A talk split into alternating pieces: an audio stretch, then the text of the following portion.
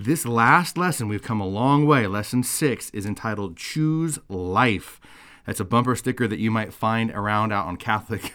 On Catholic cars, you might have that bumper, bumper sticker yourself, but it comes from chapter 30 in the section that we're going to cover from chapters 27 to 34, this final section of Deuteronomy.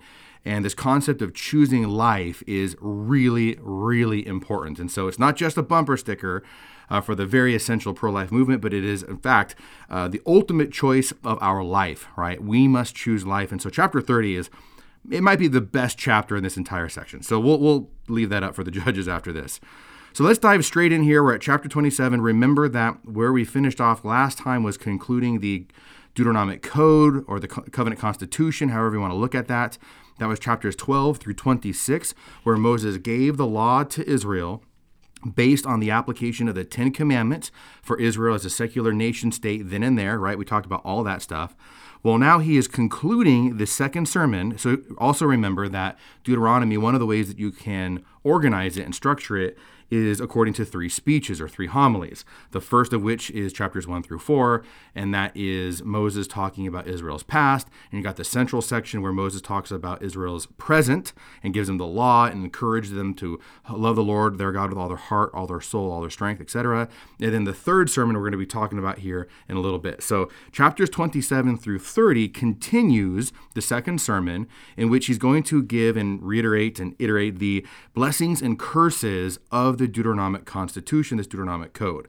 This was anticipated actually back in chapter 11 uh, when you've got that central section. We had a whole lesson on this. I think it was lesson three, as a matter of fact, where Moses gives them the Ten Commandments and then gives them the attitude with which they must approach the Ten Commandments. And he concludes that whole section at the end of chapter 11, verses 26 and following, saying, I set before you this day a blessing and a curse. The blessing if you obey the commandments of the Lord your God, which I command you this day, and the curse if you do not obey the commandments of the Lord your God, etc., etc. And then he's going to talk about how you got to go to proclaim the blessings on Mount Gerizim, curses on Mount Ebal in verse 39. Well, that's like a little short paragraph anticipating the bulk of what we're going to talk about here in chapters 27 through 30, the blessings and the curses. So, chapter 27 begins by giving these instructions about ratifying this Deuteronomic covenant in what's known as the Valley of Decision. Okay, so just as he said back in chapter 11, he's reiterating here six tribes have got to go to Mount Gerizim and once they get into the promised land under the leadership of Joshua, they go to Mount Gerizim to pronounce the blessings of the covenant, right? And then the other six tribes are going to go to Mount Ebal to proclaim the curses. And so there's this valley of decision. You got these two mountains on opposite side of the valley, and in, in the middle of this valley is the city of Shechem. Okay, so we find all of this listed out here very quickly. Uh, it's kind of there's a lot to talk about, so let's be specific here. Let's go to verse 11. It says, Moses charged the people the same day, saying, When you have passed over the Jordan, these shall stand upon Mount Gerizim to bless the people. And then he lists Simeon, Levi, Judah, Issachar, Joseph, and Benjamin. And then verse 13, These shall stand upon Mount Ebal for the curse Reuben, Gad, Asher, Zebulun, Dan, and Naphtali. And then the Levite shall declare this to all the men. And then there's like kind of an initial series of 12 curses. There are 12 tribes of Israel. So it kind of touches upon, like, you know, look, this is kind of holistic for each individual Israelite, but all 12 tribes as a nation, uh, one by one, each tribe after another will be cursed if you disobey. Well, I want to zero in here on this super interesting ceremony or ratification here where six go to Gerizim to bless, six go to Mount Ebal to curse, and they're surrounding the city of Shechem. the question is why Shechem? Why is the city really important? And if you pull up pretty much any map in the back of any Bible, if there are maps in the back of the Bible, if you go to the time of the patriarchs or even to the time of the United Kingdom, you're going to find that Shechem is pretty much right smack in the middle of Palestine.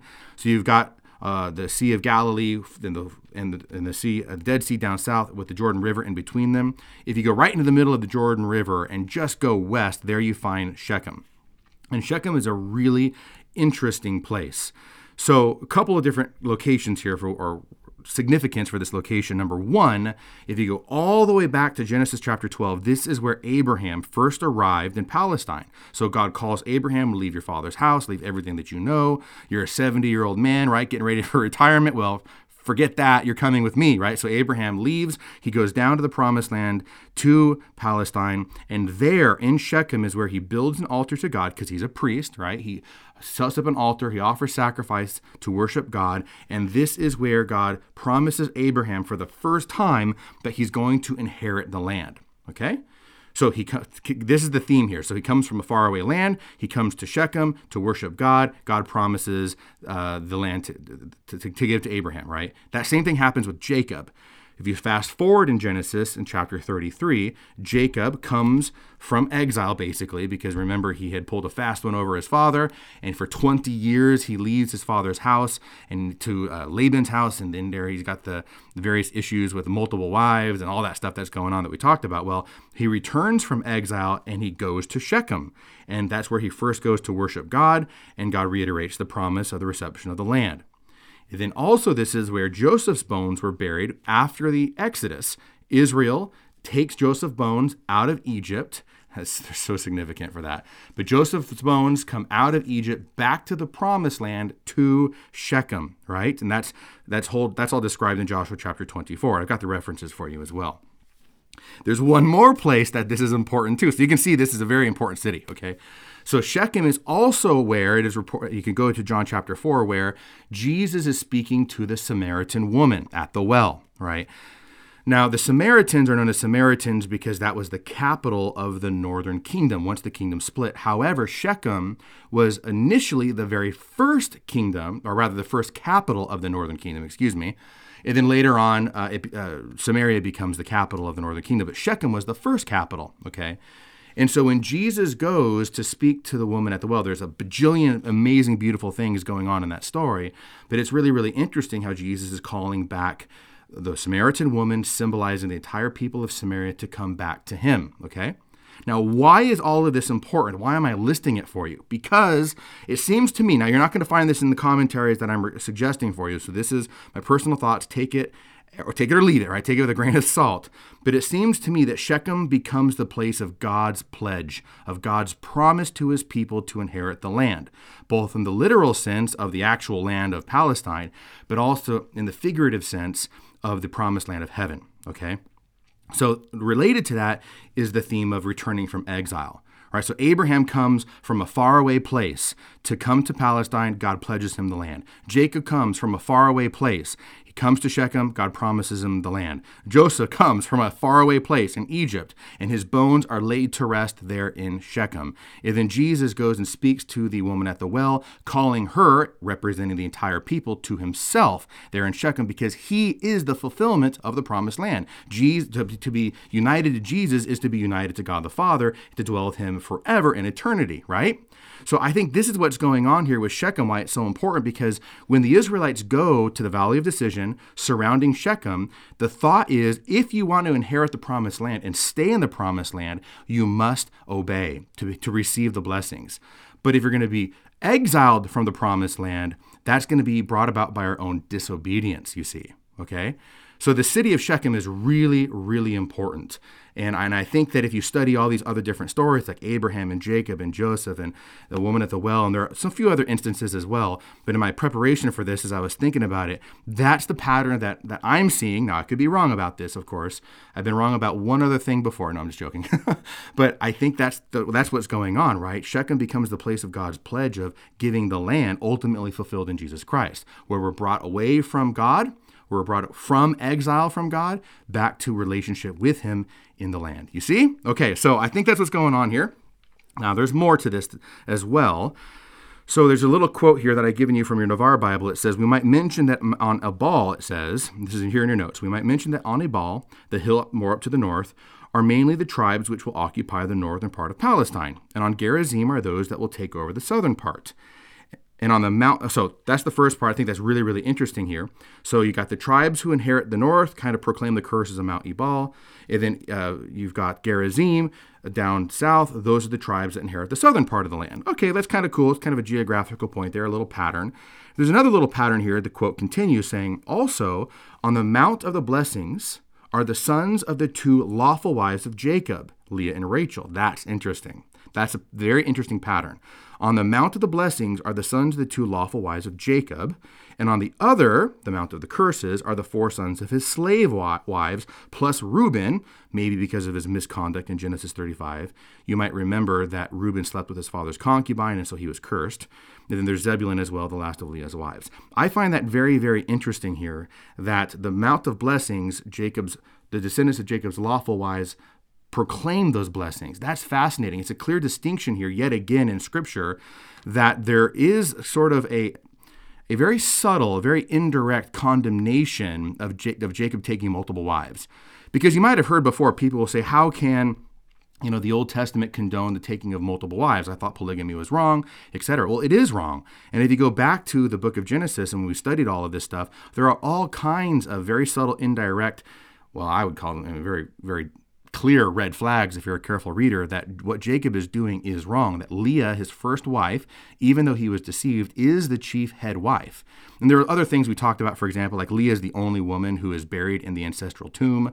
I think that's a very clear indication that she is the first lawful wife. But I just kind of wanted to share with you parenthetically this quote because it, I think it's another indication here that, again, God does not set up polygamy as the standard, but rather it was permitted. And within that tolerance, Leah clearly is the chief wife, but then the two the descendants of those two lawful wives, like legally according to the time uh, and the culture at the time, there, uh, you've got all the individuals descend from them proclaiming the uh, the blessings. Excuse me. So I hope you're following on that. This is a really really interesting point.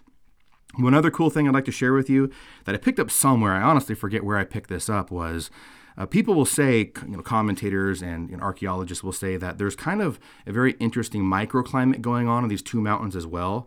So Mount Gerizim is a very lush mountain. It's very green, verdant, right? Uh, just an oasis kind of. But Ebal is very dry, very arid, very brown. So it's very appropriate then that on this lush, green, verdant mountain, the blessings are proclaimed.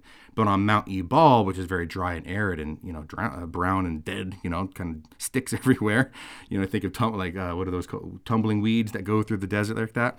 That's where the curses are proclaimed. So it's a very visual, very visual image for these tribes of what blessings will do for you, make you very verdant and green and uh, fertile, and what and what disobedience will do for you. So blessings, curses, obedience, disobedience, and the mountains themselves reflect that. I find that very, very interesting. Okay, so these 12, I'm going to kind of really skip over these 12 quick verse uh, curses going on in verses chapter 15 through 26. Um, I think numerically it's important because again, 12 curses for 12 tribes. I re- one funny thing, actually, I'll point this out since I just saw it right now. One kind of funny thing that it says here in verse 18 is, Cursed be he who misleads a blind man on the road. That's pretty mean, right? That's a pretty mean April Fool's joke, you know, like, where's Jerusalem? Well, it's that way, you know, like you're sending him in completely the opposite direction. Uh, a lot of people point this out, like that's super cruel to do that kind of thing.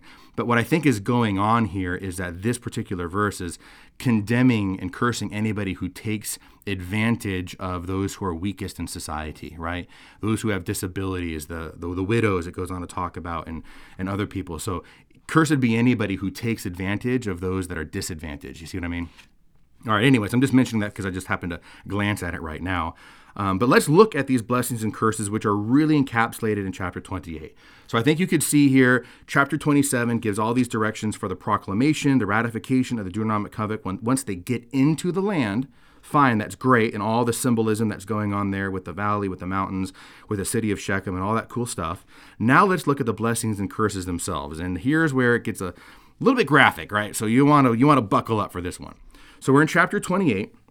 And before we get to the blessings and curses, I want to really clarify for you and remind you if you've been listening to other Bible studies that talk about this elsewhere, especially when we talked about the covenant at Mount Sinai in Exodus chapters 19 through 24, there are various characteristics or attributes of any covenant whatsoever. That includes the covenant of Jesus Christ in the New Testament. Okay, so you have two parties that are involved, whether two persons or two families or two tribes or whatever it is, two parties you have a sacrifice that is given because blood seals the covenant. You have the terms of the covenant, right? So you're going to have party A promises to do blah blah blah, and pro, uh, party B promises to do blibbity blah. Okay, so they swear to uphold the terms of the covenant that binds them, and they swear with an oath, right? A covenant oath swearing formula. And there are blessings and curses that are attached to that oath and to those terms. If you obey and you keep your oath, you'll be blessed. If you disobey and you break your oath and you break the terms, you'll be cursed. And really, the sacrifice honestly symbolized both a positive and negative aspect of this. Because a covenant, remember, is the formula by which you become family, right? Kinship by covenant, a swearing of an oath. So the blood symbolized the family bond. That's the positive formula. But the spilling of the blood also symbolizes the negative aspect, which is if you break the terms of the covenant, may you be slain like this animal here. You know, you go back to Genesis chapter 15, and when Abraham slices the animals in half, and God uh, passes between them in the form of smoke and fire. That's what's going on here. It's a, it's a self maledictory oath. If I break the terms, may I be slain like this animal here. So the sacrifice has those two, uh, two aspects to it. Well, in any case, you also you will often, most often, find a meal taking place between the two parties because now they're family, right? So, really briefly, this is what's going on here with the swearing of a covenant. So, what have we seen in Deuteronomy? Well, we've seen that you've got all these terms that are taking place here. You've got the terms of the law, which is the Ten Commandments initially, but also the application of those Ten Commandments in the Deuteronomic Code. And we saw at the end of chapter 26 last time how Israel freely swears to uphold those commandments and ordinances, etc. And so they have sworn an oath to uphold the terms. Well, now, logically, we're moving into the section on blessings and curses for obedience and disobedience.